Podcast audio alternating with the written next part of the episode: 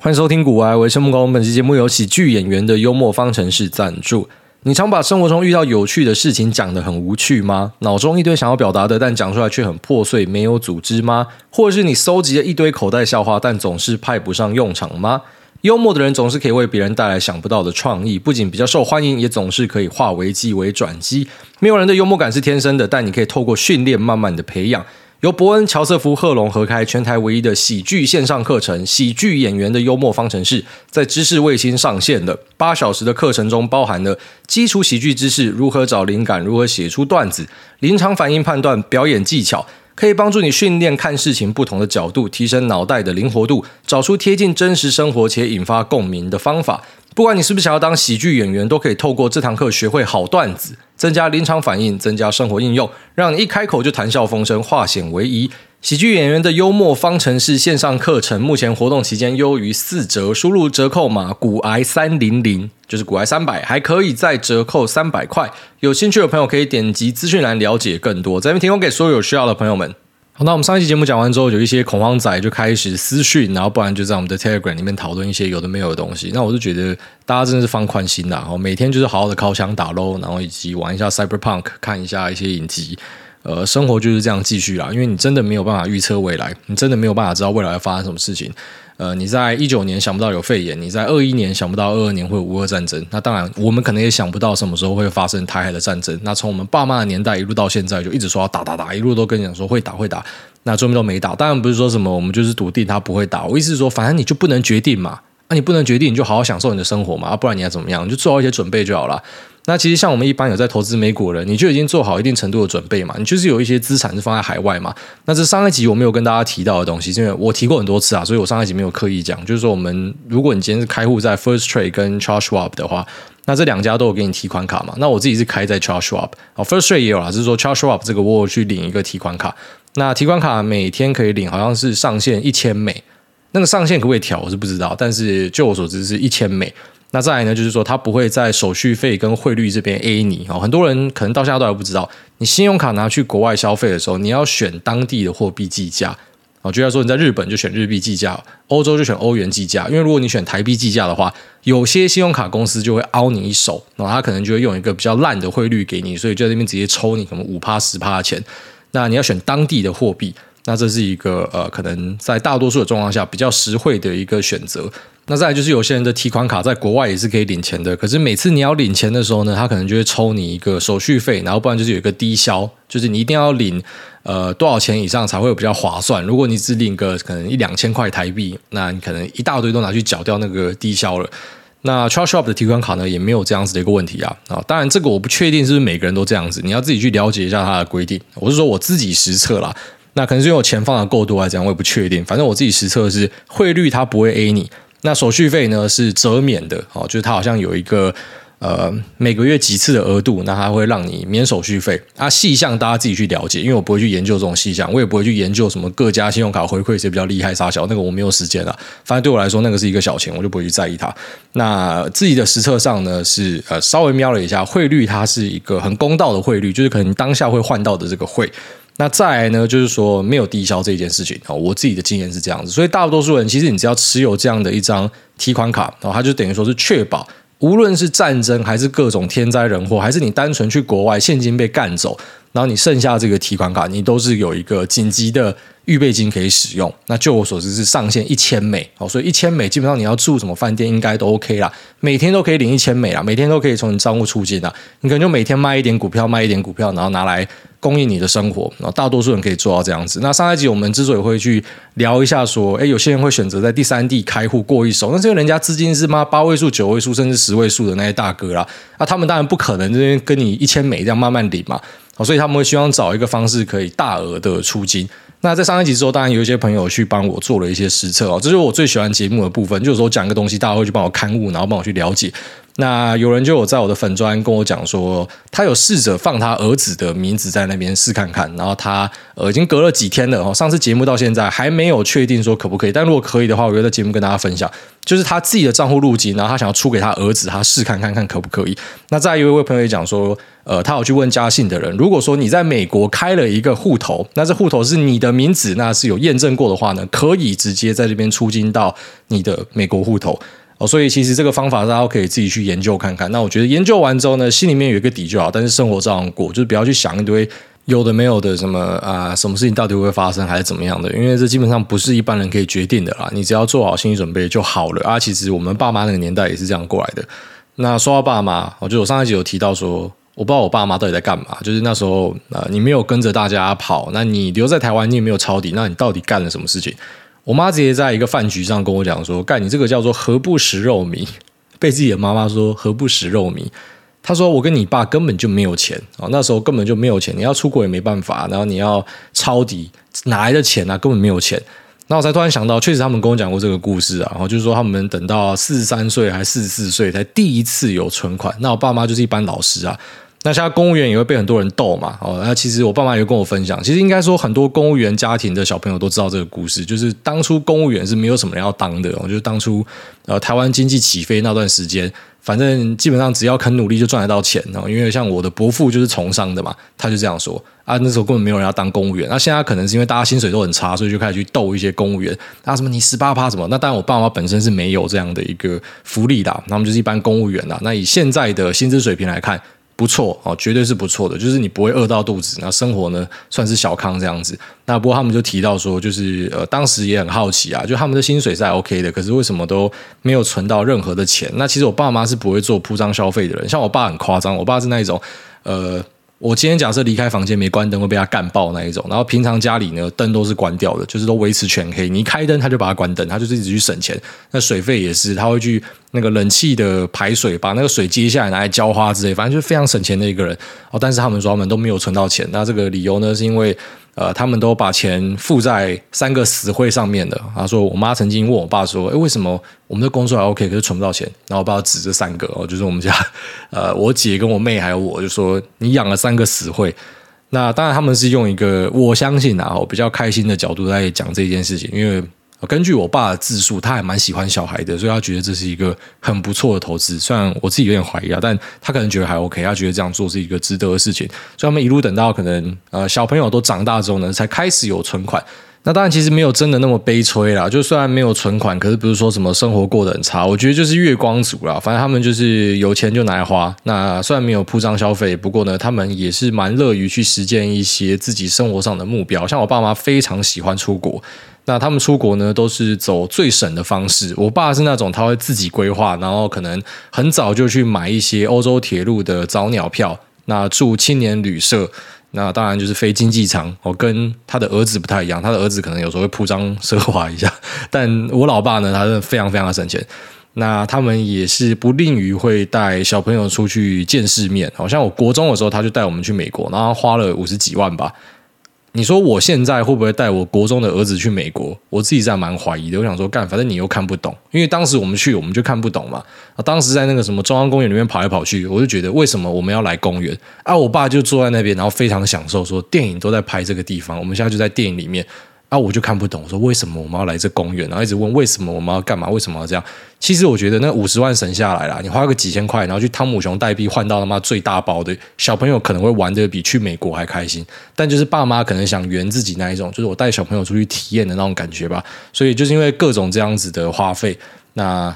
呃，捉襟见肘啦，生活是不会苦，但是也存不到任何钱，所以当然没有办法抄底或者去做一些操作。这样，我爸是这样跟我分享。那也顺便跟大家提一下，就是我当然不是一个何不食肉糜的人呐，因为你要知道，我就是这样的环境长大的小朋友嘛。但是当然有时候我讲一些东西，它可能是比较偏向我以我现在自己的角度去分享，所以当然有时候就会听起来好像我跟大家有脱钩。然后那有时候大家可能提醒我一下，那我就可以去试着啊站在每个人的角度去跟大家分享说，那如果你是那样的状况，你要怎么办？那如果说我是我爸妈的朋友，那我自己就想过说，我怎么样给他建议？我会认为说，呃，反正你就知道可能会打起来或杀小。是我的话啦，我直接赶快去借钱，借到爆掉。不是借高利贷啊，就是我用我自己可以的信用额度跟假设我一些物件可以抵押的话，房地产抵押什么呃理财型房贷什么，一定全部直接把它贷出来，然后反正战争有可能我就不用还的之类的，所以我会去拼一发去买一些资产。你可能听起来觉得很疯狂，可是我觉得这就是我吧。就是我跟我老婆讲这件事情，我老婆跟我聊天也说，呃，如果是你回到那时候，你不会有像你爸妈这样子的抱怨，因为他知道我是疯子，就是我一定会找到机会就呃试着去放大很大的杠杆去赌，只要我是一穷二白的状况，我就是敢赌啊。但我爸妈那时候可能我在想，也是因为有小孩吧，有小孩会一些顾忌，就很难说啊。我们当然没有办法去假设说这个假设重来的话，或是假设是我在那个时候我会做什么事情，就是没有这么多假设。好，这边稍微跟大家分享一下。那接下来我们来跟大家聊一下美国几个大公司他们这一季的财报，还有未来的展望，那以及自己的一些看法。那我们这样在这一集直接把这几家大公司一次扫完哦。之前因为有比较多的时间呐，所以网飞那一集就花了可能十分钟去讲网飞吧。那我希望可以在十几分钟内直接把呃 Alphabet、Amazon、Meta、Tesla。那还有 Apple 一次把它讲完，我们一次把它讲完，我觉得是没有什么太大问题，因为我们不用去做太多细部数据上的分析啊。我觉得你在投资美国大企业，你就是看重点，你不用去追求说什么啊，它 miss 了一趴，它 outperform 了一趴，还杀小的，因为这个东西可能只是一个短期的东西。就像很多人去着重说 Tesla 这个 deliver 呃是有问题的，因为它 miss 掉，可是你没有考量到的是中国的供应链卡关，还有他们的清零嘛。那你可能也没有考量到的是，他们在第四季的时候已经去修改了上海厂的 shift 的编排，然后所以本来是一班制变两班制，啊，这可能一般人也不知道，你也没有研究，那你也不知道说特斯拉它在之后会故意做一个第四季的成绩给大家看，所以你就是就你现在看到的东西，然后呃，可能趁斤论两在看哦，这个股价跌的时候就说哦，为什么它会跌？股价涨的时候就说哎，为什么它会涨？那、这没有意义嘛。其实很多分析都这样，就看涨说涨，看跌说跌。那猴子都会，我妈也会啊。我妈也会看涨，然后跟你讲说为什么它会涨；看跌就说为什么它会跌。这一点意义都没有。其实我觉得真正的分析是这样啊，就是你去分析各家公司，你的投资的 portfolio，那一定有些你会看错，就是你觉得它很好，可是这边股价嘛跌到你妈都不认得。那假设我们的前提都是要拿股价来当对答案的话，就是这个等于是你看错，虽然它可能是短期的，但没关系，就先视同你看错。啊，你一定会有看对的东西吧？啊，看对的东西跟看错的东西，整体来说期望值是正的，有在赚钱，这个就是一个好的分析，而不是说什么。我觉得现在的一堆分析都这样，就是每次财报季看到都觉得头很痛，大跌的时候就告诉你为什么会跌，然后之后隔天大涨，不要脸的就直接修改，为什么它会大涨？那要脸的就装死就不讲。那、像苹果那个盘后跌五趴，开始这边讲为什么它的数字很差，全球经济衰退啥小。那苹果之后他妈连续暴涨，你又看又改口了啊！苹果是整个科技巨头里面表现最好的。所以我觉得分析应该是要这样啊，就是说你去针对一个公司它的本质，然后它的呃本业的内容去做一些评论，你觉得它是好的是坏的？那当然，有时候你会错。就假设我们要跟市场对答案的话，有时候短线上你会是错的，因为这股价跌嘛，啊跌了，我们就视同说，你看的这个东西可能不是市场或是一些资金他们在意的东西，没关系，错了就错了。可至少你不会搞到神机错乱，你知道吗？大家有没有看那个 Cyberpunk，至少你不会神机错乱，就是妈的最后面你根本搞不清楚你自己是谁了。呃，反正你看到涨就一定要找一个理由去说明，看到跌就一定要找一个理由去说明。那你最后面就会变成说，你是在不停的打脸自己。哦，你可以去讲说啊，这个涨跌是市场的一个恐慌情绪或什么的，我觉得这样去定义它就对了嘛。可是，居然说，你看到涨，然后你就要说苹果的某项投资是对的哦，因为他们刚好在财报宣布这个东西，所以呢，哎，大涨代表这件事情是好事。那隔天大跌就讲啊，越想越不对劲，变成是坏事，不对嘛？这种分析就是很明显是有问题的嘛。好，所以我在这边给大家建议啊，就是说你不要去看那种看涨说涨、看跌说跌的，呃，你宁愿去看那一些他可能坚持某个方向，然后最后面证明他是错的，然后他也可以跟你复盘说为什么他是错的。其实这是比较好的东西啊，至少我自己也是倾向去看这样子一个内容。那不然其实最后面真的会顾此失彼。那我们稍微看一下这几个权重都很大的大公司哦，硬要说真的有问题的，我觉得会是 Meta，然后再来 Amazon，可能稍微有一点点。那 Alphabet、Microsoft、Tesla 跟 Apple，你要说它有问题，我觉得都是为赋新词强说愁啦。哦，你硬要说，我觉得比较像是一些估值的调整，一些市场情绪的调整，那风险取向的改变或什么的。可是公司的基本面其实没有什么太大问题。那先从最有问题的这个东西开始哦，Meta。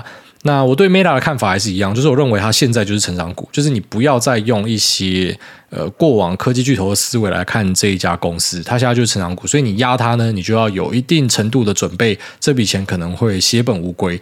那虽然它还是有很强大的 family of apps 在支撑，像它的 Instagram、WhatsApp、那 Facebook 这些东西，它还是一个 cash cow，还是一个很强健的收入来源。可是大家都知道这个东西，现在苹果也试着要去吃它的利润，也试着要去打压它。那再来就是，呃，其实我们有在使用脸书的都知道，脸书开始出了一个很大的问题，就是说它有非常多的诈骗广告，可以肆无忌惮的疯狂的丢。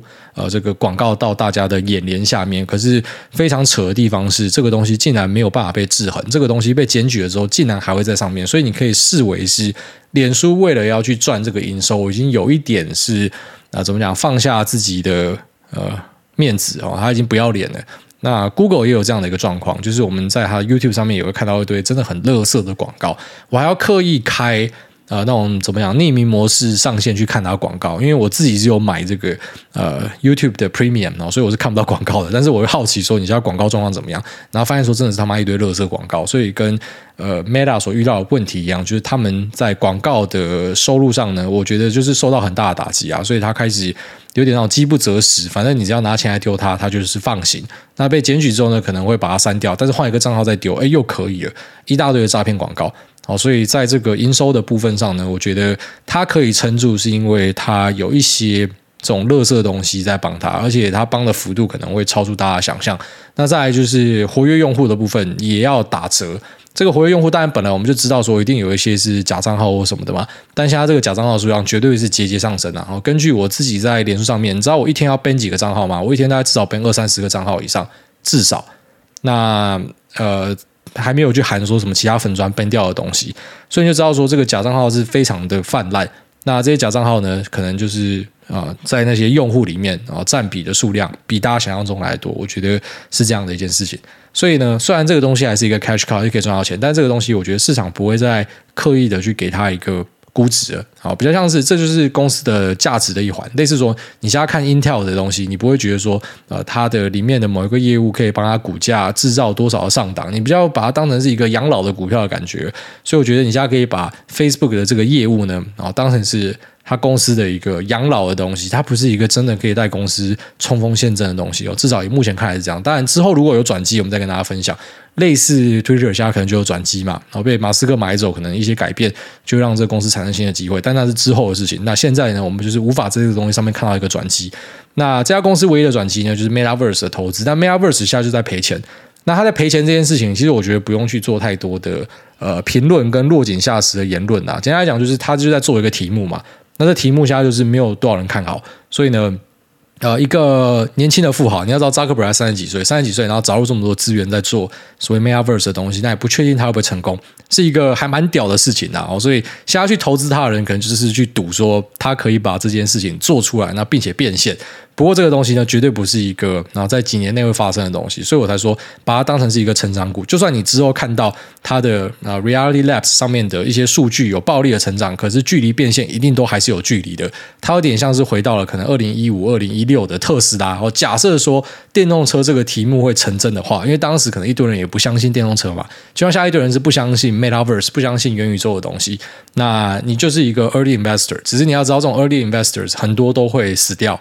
所以在 Meta 的投资上面，可能就要稍微小心一点哦。它是一个成长股的角色，即便它家有一些呃 cash cow 的东西在里面，可是我认为呢，市场不会针对这个东西给它更多的 upside，应该就全部在看这个 Metaverse 的部分。好，所以他直接把头洗下去啊，那他会赔钱什么？那都正常，那你不用去呃额外的去分析说，哎，这季怎么又在多亏什么？他就是一定会一直亏钱的啊，因为他就是在做一个啊新的东西。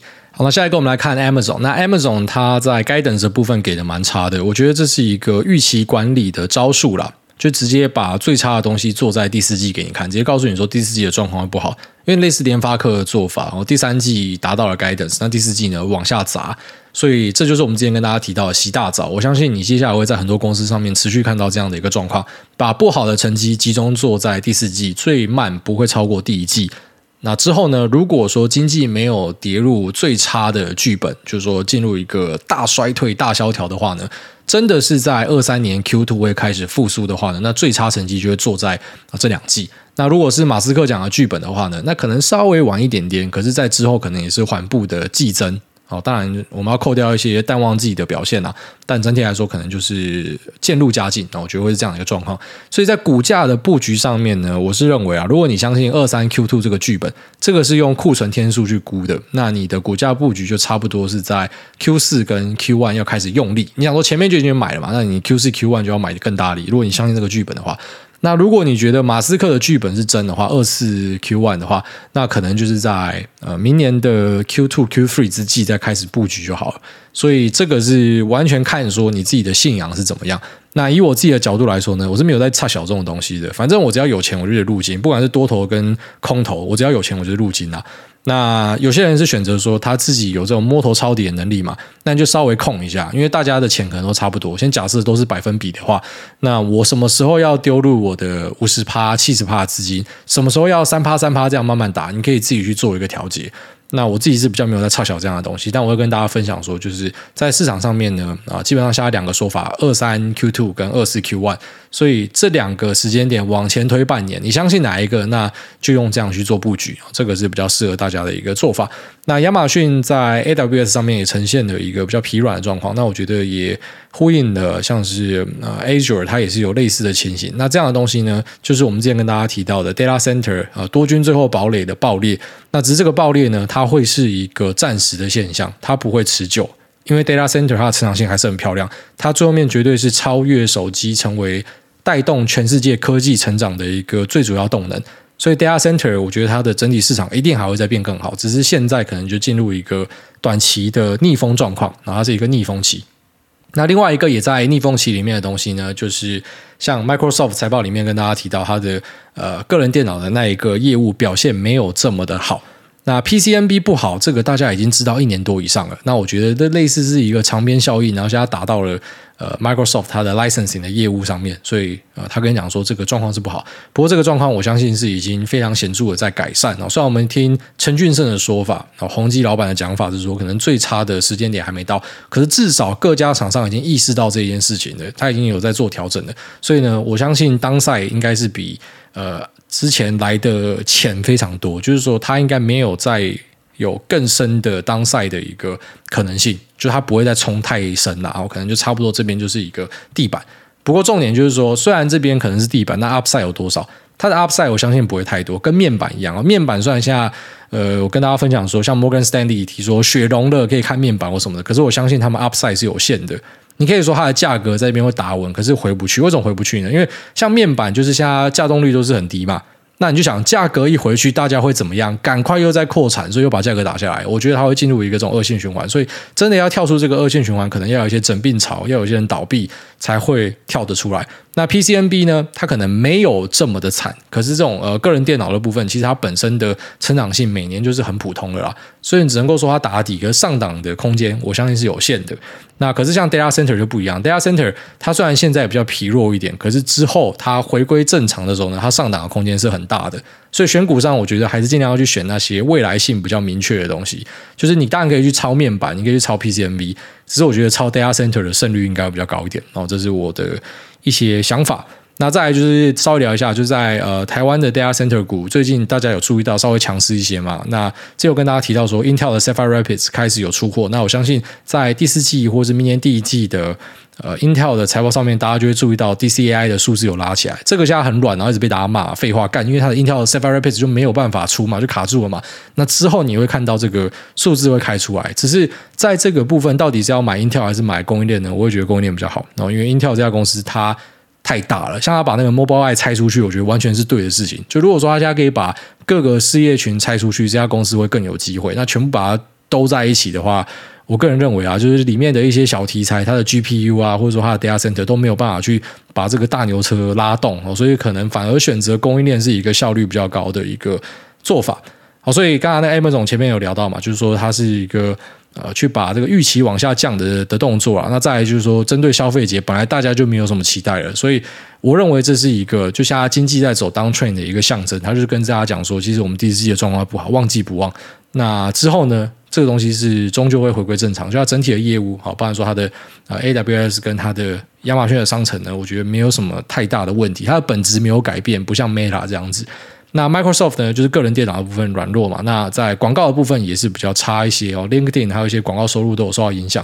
那这个东西呢，就是跟呃 Meta 还有这个 Alphabet 遇到的问题都一样哦，就是整体的广告收入的疲软。那这个也是整体大环境的影响。所以呢，我觉得也不是公司的本质有出什么太大的问题，就不用再额外的去做分析。反正大家都知道，现在状况就是没有这么好嘛。那股市的不好。反映到实体经济可能就是要一段时间，所以现在大家开始感受到有些公司啊、呃、在裁员啊、无薪假什么的，那就是怎么讲？就等到可能大家都意会到这件事情，然后发现说现在实体的经济不好，可能反而股价就是要开始去走多的时候了。好，那下一个来跟大家聊苹果。那苹果这家公司厉害的地方就是说它在供应链的掌握上非常的强大。那我们大概在一个月前的节目差不多了，有跟大家聊到说 A 十六加 A 十五减嘛，就那时候我自己买 iPhone 的时候。那这个就跟大家说，Pro 会卖得好，那呃一般的机型可能会卖得不好。苹果早就都知道了，他不用等到你们在那边分析，然后在那边算说啊这个一般的机型卖不好，他自己知道。那为什么他自己知道他要这样卖？哦，这就是有趣的地方，大家可以思考看看。他自己早就知道说 Pro 会卖得比较好，所以他 A 十六增加头片嘛。那再来就是说在呃这个 EMS 的管理上哦，就算你不知道 A 十六、A 十五这个东西啊，你有听我们节目你就知道嘛。但就算你不知道好了。你纯粹的看新闻，你看那个 EMS 的调整，你应该也要知道这件事情。就他要求红海去把 Pro 的产线拉高，然后把呃这个十四的产线去降低，我就让给 Pro，你就知道说他知道 Pro 的这个状况是比较好一些的。那苹果呢，它也是极少数，差不多就是以这种呃量体算大的 IC Design 公司来讲，极少数，差不多五只手指数得出来，呃，在明年是有增加投片的。大多数的公司在明年都是去。呃，砍单，然后减少投片，那苹果是增加，所以苹果明年应该可以是一个啊，假设说经济进入衰退，然后带大家度过衰退的一个 parking 的地方，不是说它不会跌啦，就它可能相对会比较强势一点，因为它是有这个基本面支撑的。那再来就是苹果的各项业务拓展，我觉得最变态的呃一个转机呢，哈，就是说他去投入了 BNPL 的生意，Buy Now Pay Later。那我们之前来跟大家聊过 BNPL 嘛，那我觉得现在大家可以直接 disregard，直接忽略我之前跟大家讲过 BNPL，因为我觉得全部都会被苹果打死。我的认知啊，我觉得没有人打得赢苹果啊。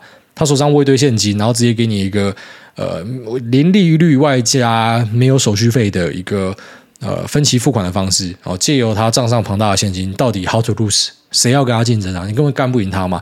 那就算这些 BNP 要有其他的渗透机会，可是你在 Apple 这一块，苹果的用户在全世界，像中国这边是节节上升呢。你等于说你直接掉了一个很大块的。Target market，好，那这个伤害是很大的，所以苹果去做任何事情都会对大家造成很大的冲击啊。那不然说去抢社群媒体的钱或什么的，所以这家公司就是一个无疑的巨兽哦。我真的是很难想象说为什么他一叠，一堆人就出来唱衰他，这是超白痴。就它强劲的东西就摆在那边。呃，你如果说不要一直看图说故事的话，你稍微看一下数字，你自己也会明白，根本不用去做太多的一个解释啊。然后大家讲，那最后面稍微讲一下特斯拉，特斯拉就是 delivery 这边有 fail。那我们在它开财报的前一周有发了一个呃 Troy Teslake 的文章，这个我蛮建议大家去追他的，就他是一个看特斯拉很准的线上分析师啊、应该说他是一个素人呐，他就在看特斯拉，然后看到后来他开了一个订阅，就专门在讲特斯拉啊，你不用去订啊，因为反正。这个有特别的东西，我会跟你分享。因为特斯拉我们自己的掌握度也很不错。那他早就跟大家提到说，这个 delivery 会 miss 这一件事情。那桌面开出来真的是 miss，这个 miss 是一个很大条的状况吗？我个人认为不是，因为中国的供应链卡关嘛，因为他在做动态清零嘛，所以他一定会受到影响。那你不如换个角度说，他在一个。啊，就中国这边去做各种限制的条件之下呢，他竟然还可以去维持这样的成绩，本身是很屌的一件事情。那再就是一些小八卦，就是在第四季中国这边的。呃，产线会去做调整，一班制变双班制啊，所以第四季马斯克会做一个成绩给大家，我们之后来回头验证一下这个情报掌握的怎么样。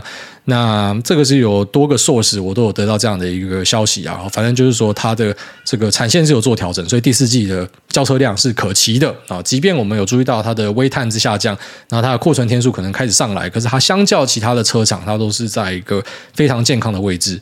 所以一样嘛，就是很多人看了他的财报，然后就说为什么他很烂，然后隔天开始一直涨，一直涨，就打爆自己的脸，没有意义。就是我不是说什么你不能够看图说故事，只是这个最后面就是害你自己嘛。除非你只是单纯一个媒体人，那就算了。那如果你是一个投资人，你这样做真的是不太好。呃，就算你要死，你要知道你是为什么死的，而不是说什么瞎找一个理由，然后硬要套进去。这个对大家是呃比较不健康的。那再来就是他的小车的部分呢，呃，也在这一次的电话会议上面有做一些透露。那小车的部分出来，我觉得是很关键的一件事情，因为你要知道特斯拉的单价其实还是不低啊。那它如果说小车的部分推出的话呢，它可以达到更更大的这个 addressable market，就是说它一些本来碰不到的市场，因为大家虽然喜欢你特斯拉，可是这个东西太贵了，我没有办法买。那呃，便宜一点的车子出来，大家都可以买，所以它可以达到的这个整体的市场的量会变很大。那成长性呢，可能会放在这台小车上面。就我觉得这台小车会很有机会。那预计可能是在明年上海二厂出来的时候，会跟着宣布这台小车。那特斯拉的风险在哪呢？就是说，它现在握在中国共产党的手里面啊。其实我坦白讲一件事情啊，那时候他出来讲干话的时候，我讲说我很失望嘛。可是我坦白说啊，如果他那时候出来是挺台湾的话，我会选择先把我手上特斯拉持股卖光。他因为挺中国，我还觉得可以稍微留一下。他如果是挺台湾，我绝对卖光，因为你直接被中国封杀，你就死定了嘛。那当然，我们讲说这个有点类似是一个玩笑话了。不过你仔细想想哦，就是假设之后共产党基于某些理由决定要共同富裕他，要他捐出他的利润，还是或者说这个马斯克哪里冒犯到他怎么样的，那他决定要对马斯克下刀的话呢，这个对这家公司的股价都是一个很大的冲击哦，因为它的产能很大一部分在中国。它的销售的市场很大一部分在中国，所以特斯拉这家公司的风险呢，我觉得现在就是跟共产党是绑在一起的。那我自己身为一个特斯拉多年的股东，你说我现在会怎么样做？就是我不会再去加大它的部位了。如同我在几个月前跟大家聊到的，就不会再加大了。反正它已经为我带来很美好的一段日子哦，翻倍翻倍一直上去。那现在就这样了，就是我不会想要去啊乘胜追击或者加大更多的部位。其实一部分也是因为。呃，网飞好，虽然网飞我自己没有压到真的超大，但是也是个五六趴以上的资金在上面嘛。然后，呃，在我认为说一切都没有改变的状况之下，直接跌掉他妈六七成，这个东西绝对可以列为就是我自己在投资生涯上，或甚至是人生生涯上，我对于一些事件改变的契机，就是你从此之后你的观点就会不一样了。你在几年前跟大家讲说尖牙股，你回到二零一六、二零一七。好，二零一九，你跟大家讲说尖牙股啊，那个说崩就可以崩二三十趴，大家跟你讲说，该你好小啦，它又不是成长股，它又不是那些垃圾烂股，它又不是毛票，最好是这种东西会一直崩二十趴了。它那么多分析师在提，妈今年就示范给你看啊，Meta 他妈三不五十就崩二十趴，亚马逊三不五十就十二十趴来崩啊，那 Netflix 他妈三不五十就直接崩，虽然 Netflix 放进去尖牙股里面，某种程度上真的怪怪，因为它的。Market cap 稍微小一点，但一样啦，就是这种呃大家都知道的大公司，然后它可以说崩就崩。你说有朝一日苹果跟特斯拉崩二十趴，老实讲，我不会再感受到意外了，因为我已经被震撼教育过了。那我们要去避免这样一个风险，那特别也是因为这个资金的量体开始去成长，所以我自己会选择就是不要在单一持股上面铺险过高。我只要铺险呃超过，就是可能我举例来说啦，我今天假设是买大盘，特斯拉在大盘里面只占三四趴。那我拉到大盘的五倍哦，二十趴就很多了啦，就是不会再像以前什么拉到四十趴、五十趴，干真的怕到了，突然在一瞬之间给你他妈跌个四十趴，真的是动不了，啊，真的是动不了。所以我觉得特斯拉的中国风险，大家自己要小心呐，啊，这个真的是可能说来就来。虽然我跟一些也在研究特斯拉的朋友讨论这件事情，他们认为说应该没那么严重，也不敢说死，他们说应该没那么严重。原因是什么？原因是因为呃，就是你去观察。它共同富裕没有动到外商身上，哦，当然这是目前没有动到外商身上。然后再来就是特斯拉其实养活了一大堆的中国供应链，这可能是某种程度的利益交换，所以他们相信可能不会动到他身上。但是今年给我们的教训就是什么东西都是有可能的，哦，所以我自己会非常的小心，就是不会再额外的加大部位。那如果说它有一直上涨的话，我就会减码，就是把它压在我的可能二十趴的持股，差不多是这样子。那甚至可能之后会压更低。假设我发现一些酷东西的话，好，大概这样子。那这期节目先聊到这边，我们接下来进入 Q 的部分。第一位 TKD 胖虎他说：“推特会变成老马喉咙的鱼刺吗？”谁不给五星灌爆鼻梁加观念矫正？爱大真的是投资路上的观念导航。想请问怎么看老马买下推特？不才我自觉，推特应该是现在最自由的社群平台，但被老马买下后，会不会变成老共逼老马要做亲共言论审查？那不然就修理特斯拉，挂号呃市场抵制，偶尔刁难中国工厂。哦，刚好我们前面讲到，有可能啊。哦，这个真的是有可能啊，不要说不可能。然后再来就是说，呃，Twitter 是不是现在最自由的平台？我觉得不是啊，他把川普 ban 掉，诶，然后他也把那个什么 Jordan Peterson ban 掉，诶，这两个人我都蛮喜欢的。所以只因为他们的 ideology 跟大家不一样，就要被 ban 掉。你说这个是最自由的平台，他妈我配。所以你说什么呃 Meta 或是 Twitter 谁比较自由？我觉得干半斤八两啦。甚至我觉得 Facebook 还稍微好一点点。然后就是比起 Twitter，Twitter 真的是他妈一堆左胶在那边干政。那 Facebook 呢？好说歹说是，呃，怎么讲？就是他的老板，虽然大家都讲他亲共嘛，可是，哎，其实他是美国账面上老板反共反最凶的人之一，就是祖克伯，他真的是反共反最凶的，因为他进不去。他进不去之后，他就不演了。他以前还在那边演啊，这个女儿的名字要习近平帮忙取，要跑去北京，妈埋害，照样每天早上在那边跑步，他在那边作秀嘛。啊，最后面进不去之后，他直接不演了。他很常直接出来开干这样。那虽然大家会说什么一些反共的言论在呃 Facebook 被 ban 掉或什么的，可是老实讲啊，就 Facebook ban 的东西太多了，他不是只是单纯的 ban 这种，就是你看到说哎这个老共的东西然后被 ban 掉，不是，他是他妈谁都 ban，他真的是乱 ban 一顿。像我自己也被 ban 好几次。他说我仇恨言论，我是妈我不懂我的妈仇恨言论在哪？我说那些去好事多在那边翻搅水果的，好，因为我要买那个水蜜桃嘛。我看你们在那边一直摸，我就说应该要派一个员工拿热熔胶，他妈谁在那边翻水果？干娘热熔胶直接抽下去，仇恨言论 ban 三十天，我也觉得很莫名其妙啊。可是我觉得社群媒体就是因为他们被要求说他们要做管制，所以在管制上他们有时候会做过头啦。那你说他是不是真的舔共还是啥小的？其实舔共大家都有一点，哦，但是真的要比起来的话，我反而觉得 Twitter 比较比较恶劣一点，因为我真的很喜欢的一些人在 Twitter 上面被 ban 掉，这个我我很受不了。虽然你说川普在脸书上也不见过什么的，可是真的我自己的感受啦，我是觉得推特更严重一点。那社群平台其实会搞到四不像，就是因为他们被要求说要去管制一些言论，所以最后面你就会发现，像那时候 BLM 的时候。呃，你知道 BLM 的人说脸书不公平，可是同时反 BLM 的也说脸书不公平，你不觉得很屌吗？就是你可以做到两边都不喜欢你，因为就是可能两边的一些言论比较激进的，他就把你 ban 掉。可是，在支持者的眼中，那不是激进言论，那个叫做真理。但是在反对者的眼中，那个叫激进言论，所以就你看到最后就变成说这个东西是说不清的，然后他只好把大家都 ban 掉，然后大家都不喜欢他。那我最后面发现，这也不是只是脸书的问题，这个是社群媒体的一个原罪。你会发现说，每家社群媒体都有遇到一样的状况，就连 TikTok 它的国际版也遇到一样的状况。大家说这个东西是仇恨言论，就要把它 ban 掉。可是 ban 掉之后呢，那开始又有另外一群人说你根本就不公平，你在恶搞。像那个 TikTok 最近就是 ban 掉 Andrew Tate，我不知道大家知不知道 Andrew Tate 是谁，可是我觉得他是一个。就很北烂，大家说他丑女，可是我觉得他是被刻意，就是一些剪出来的影片刻意塑造说他形象是那样，但我觉得他就是一个很典型的保守右派男性这样子。那他去讲他的一些价值观什么，那有些被剪接之后就说她丑女，然后把她 ban 掉。可是把她 ban 掉之后，你就发现说一堆人出来反抗，就说什么，干你怎么可以这样子做？你这个平台有问题或什么的，那怎么做都不会有人满意啦。然后所以社群媒体的问题就在这一边。那我觉得也是因为这个问题导致后进者有机会吧。就是一段时间，一个社群媒体就一定会死掉。那以前可能大家用脸书、Instagram，现在脸书跟 Instagram 等于是老人家在用的啊，那可能都转去用 TikTok。那 TikTok 我相信几年之后也会死掉，然后被下一个取代啊。这个就是社群媒体无法改变的一个状况。那我觉得其中一个动机呢，除了上面的使用者变老之外，然后再来就是，呃，你只要变大之后，你被要求有社会责任要做审查，你一定会让人家不高兴，你无法做到大家高兴，然后你就被抵制，然后你就不见。大概是这样。下面这个小飞侠彼得潘他说：“我爱孟公，孟公爱我。对我来说，福利熊算什么？请问大家一公斤的铁跟一公斤的棉花哪个比较重？该你是白痴吗？都讲是一公斤的，当然一样重啊。”好，下面这个 CC 底线劝他说：“林口三下自九正式在下，五星吹吹留个言测试留言时间。同为林口新住民，希望可以在林口遇到主委，也请主委用酸民的口吻帮我祝福在新店慈济医院放射科工作的。”彭于晏大大绩效早日翻正哈，绩效是负的还敢做股票吗？赶快去死一死啊！下面为这个咖喱拌饭，他说席地而坐，他说艾大你好，五星好节目值得永续流传。想问秋口有曾经在家乱拉屎拉尿的经验吗？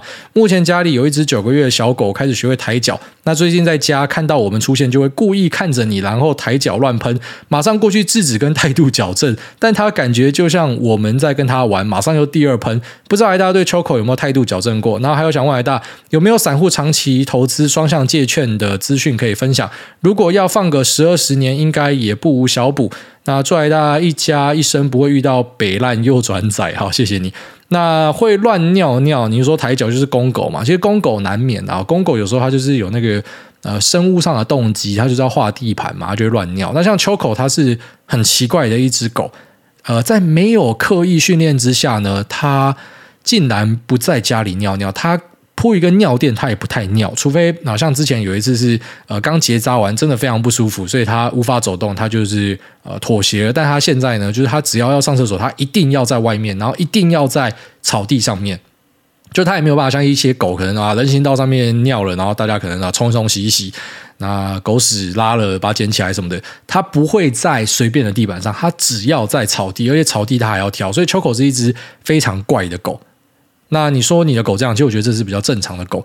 那你可以稍微去找一些那种 YouTube，呃，有些在教你怎么样训练宠物行为的。其实那是用导正的方式。然后宠物的行为导正非常重要的一件事情，就是要用奖励的方式，就是不要用凶它的方式。它做对，然后你要给它奖励，因为这个是去刺激它去重复做这件事情的一个诱因。这样，然后再来就是说有没有投资双向借券的资讯可以分享哦？这个我不熟悉，没有办法分享，sorry。下面这个呃，Crystal 蹦蹦他说 EP 二九一时间二十二分十秒，那听到想哭。身为在台湾已有面对战争的认知，只是有了小孩，听到为了保护孩子将孩子送出国，自己守卫台湾的决定，不自觉的揪心含泪，却认知到这应该是我会做的决定。括号小孩放学回家后，希望我能对小屁孩们赖皮及吵闹行为多点耐心。好，这就我跟大家分享的嘛。像我岳母家收那小朋友，全部都是被送出来，然后家人是没有出来的。有些的妈妈有跟出来，可是有些是没有。那呃，就我所知，他们学校因为是鼓励大家一起去接收难民嘛，呃，大多数都是呃小朋友直接被送出来，然后家人是留在国家。哦，这个就是一个很残酷的事情呐。然后发生战争的时候，大家希望说小朋友这种无辜的生命，然后他们应该要乖乖长大，应该要快乐长大，所以送出去。那我们大人家老实讲，就是。命一条嘛，啊，不然要怎么样？有时候也是一个感情上的东西啊。其实以前我们的指挥官跟我们讲过一个东西啊，呃，就是我以前在营战里面嘛，然后就下部队之后，后来被选去当营战兵。那呃，管营战的是一个前任将军，他讲一个东西非常有意思。他说：“其实你们年轻人啊，谁会想打仗？呃，我们也不想打仗，没有人想打仗。可是其实新兵训练，我们只要求几件事情啊。我们当然知道说你们都觉得当兵浪费时间嘛，可是重点就是你要会拆解枪，你要会排解卡弹，然后你会开枪。”这样就好了哦，还会集合，你要会到指定地方集合，这样就够了。这就是我们训练新兵的一个目的。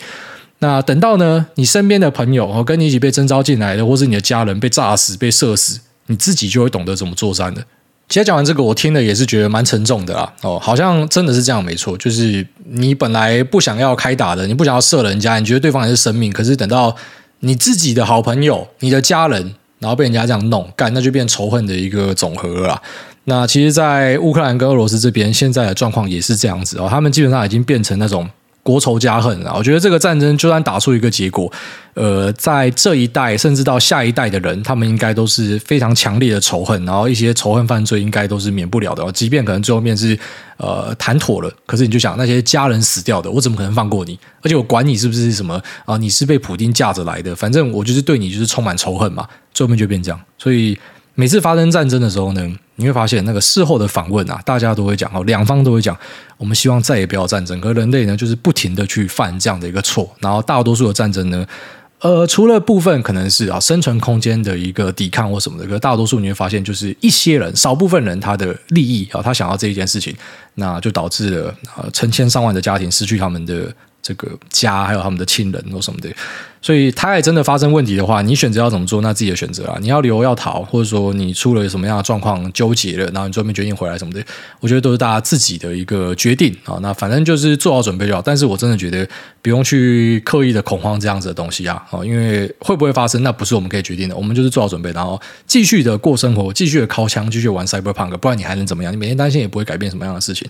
好，下面这个哈哈三斗鸡他说。五星吹爆了梦工我老公，请问癌大一是是保有金饰好还是保有纯金好呢？那因为金饰都是长辈给的，不知道挨大的想法是什么呢？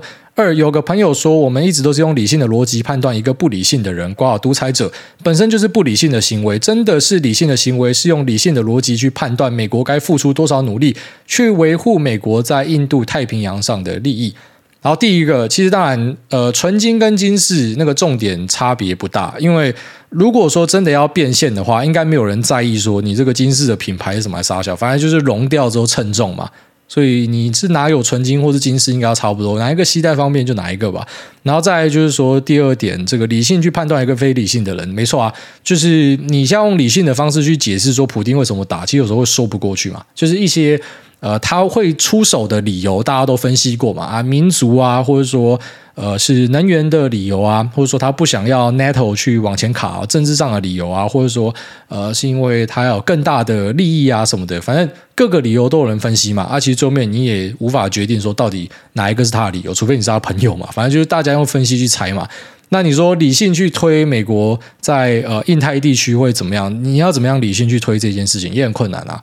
就是他到底要怎么样做，然后以及发生事情之后他会不会有改变，这都不知道。你要知道，其实最早最早在这个呃俄罗斯打乌克兰的时候，其实大家是相信泽伦斯基一定会跑。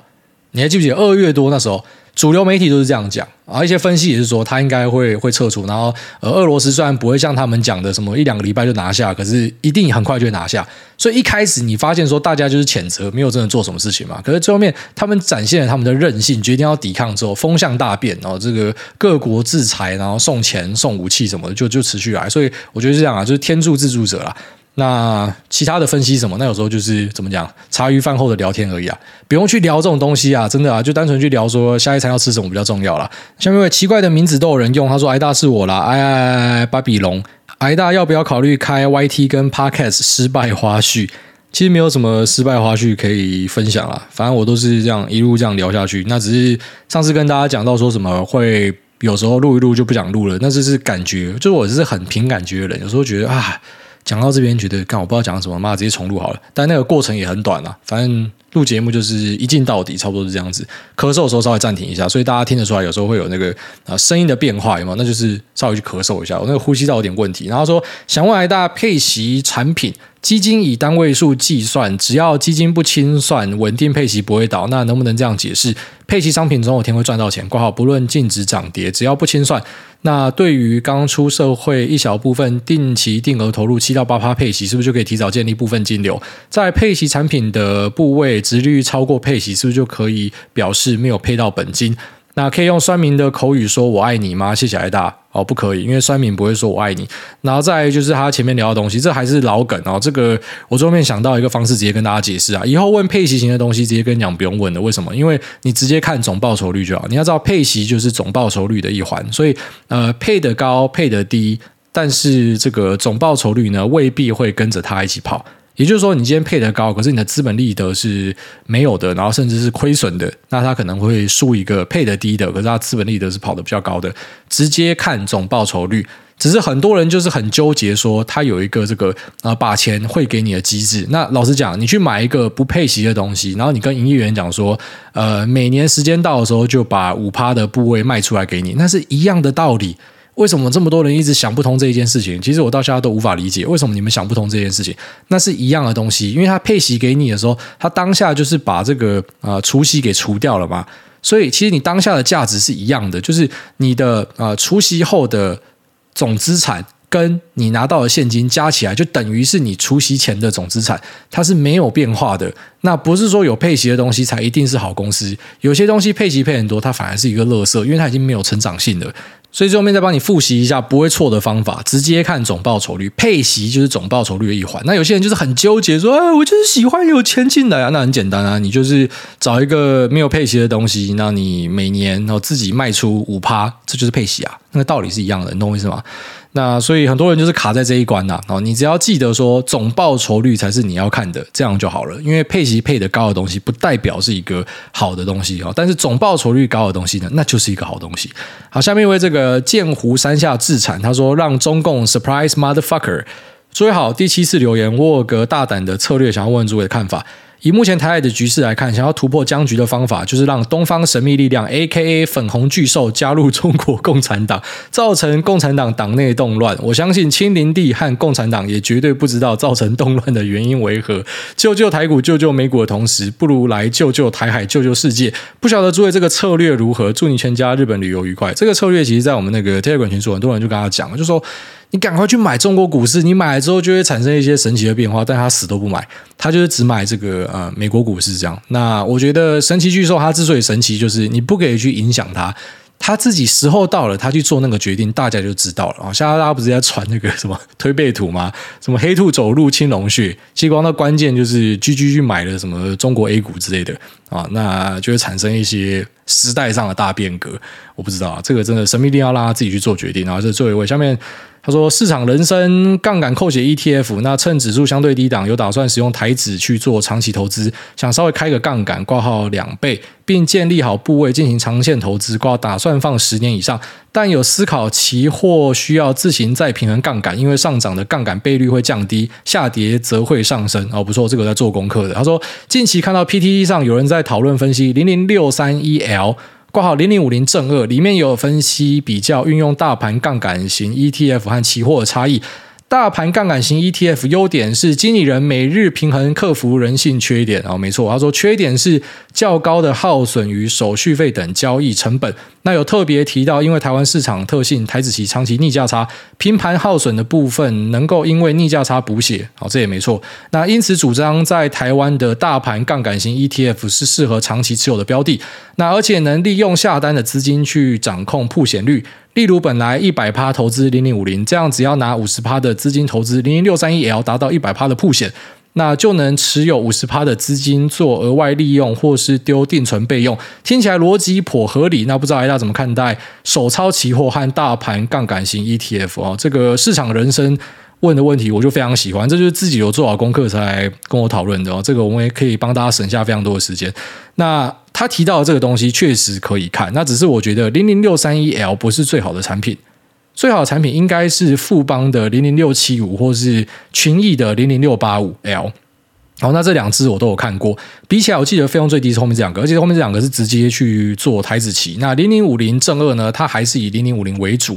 所以假设说真的要去硬比较，我们家这个都是很细腻的比较，基本上这三个东西差不多啦。但是真的要去做很细腻的比较的话呢，呃，去追台指期的应该是后面这两个，然后后面这两个又以群益的六八五费用最低。为什么我知道？因为那个群益六八五，你去看那个过去一季买最多的人就是我。好，那个分点就是我的，直接坦白跟大家讲。那为什么我会去买它呢？就单纯的，反正我期货都不会放了，然后我现货都不会，不知道买什么，我就买这个东西。那这东西只是我配置了一小环呐，所以大家不要紧张哦。我就看到说什么，哎，他买到变成最大股东，他推荐这个东西就 all in 哦，不是这样子的，就是我们都是有在做配置，好不好？我们不是那种可能看到一个什么瞎鸡巴东西就 all in 杠杆干进去，我们的操作不是这样子，它只是我配置了一环，留给儿子的其中一小部分啊，这是我的做法。好，然后再来就是说这个东西本身是有风险的。首先第一个，那它是有可能会清算下市的，因为它是杠杆型的期货 ETF，所以如果说呃我没记错的话，它的那个 AUM 低于五千万的话，它就要下市，所以。假设台股狂崩，它是有可能会下市的。那在下市，你可以选择换去其他还在市场上的东西，那个道理是差不多的，这是一个方式啊。好，然后再来就是说，它可能有这个经理人恶搞的问题。呃像之前的元大石油正二呢，就是也不能说完全是他恶搞，就是那时候崩嘛，然后崩了之后，他已经准备要下市。他为了要避免呃这个净值会出问题，他就转去远月。就没想到它转去远月，反而避开了这个原油的大反弹，然后最后又把它转回来。就是很多人就说看不懂他在干三小，虽然他这样做是有他的目的存在，可是你看就会有争议嘛，就觉得干这经理人在恶搞，你不可以老老实实追踪吗？他有时候还真的不能够老老实实追踪，所以假如这个追踪有偏误的话，也会产生一些问题。所以这种商品呢，就是它，我觉得如果要在市场上定义的话，它属于高风险的商品。好，所以呢，它必须要。呃，就是你完全知道自己在干嘛的人才会做这件事情。你不要只是单纯的看到说，哎，有逆价差可以白嫖。对，没错啊，就是那个台指的逆价差可能每年有个四趴五趴吧，所以两倍就是七八八趴，感觉可以白嫖，感觉很爽。可是就是你去看那个什么 SSO 跟 U Pro，然后 TQQ 跟 QLD 一样啊，啊，长期来看这个东西，哎，很会涨哎。可是问题是，这个回吐你有没有办法扛住？你知道，大家有时候就是去低估自己的一个心态啊。就是你会觉得说，好像嗯，用后照镜回头看都很简单。那过去大家都是说十年线无脑买，像十年线他妈谁要买股票啊？根本没有人敢买了。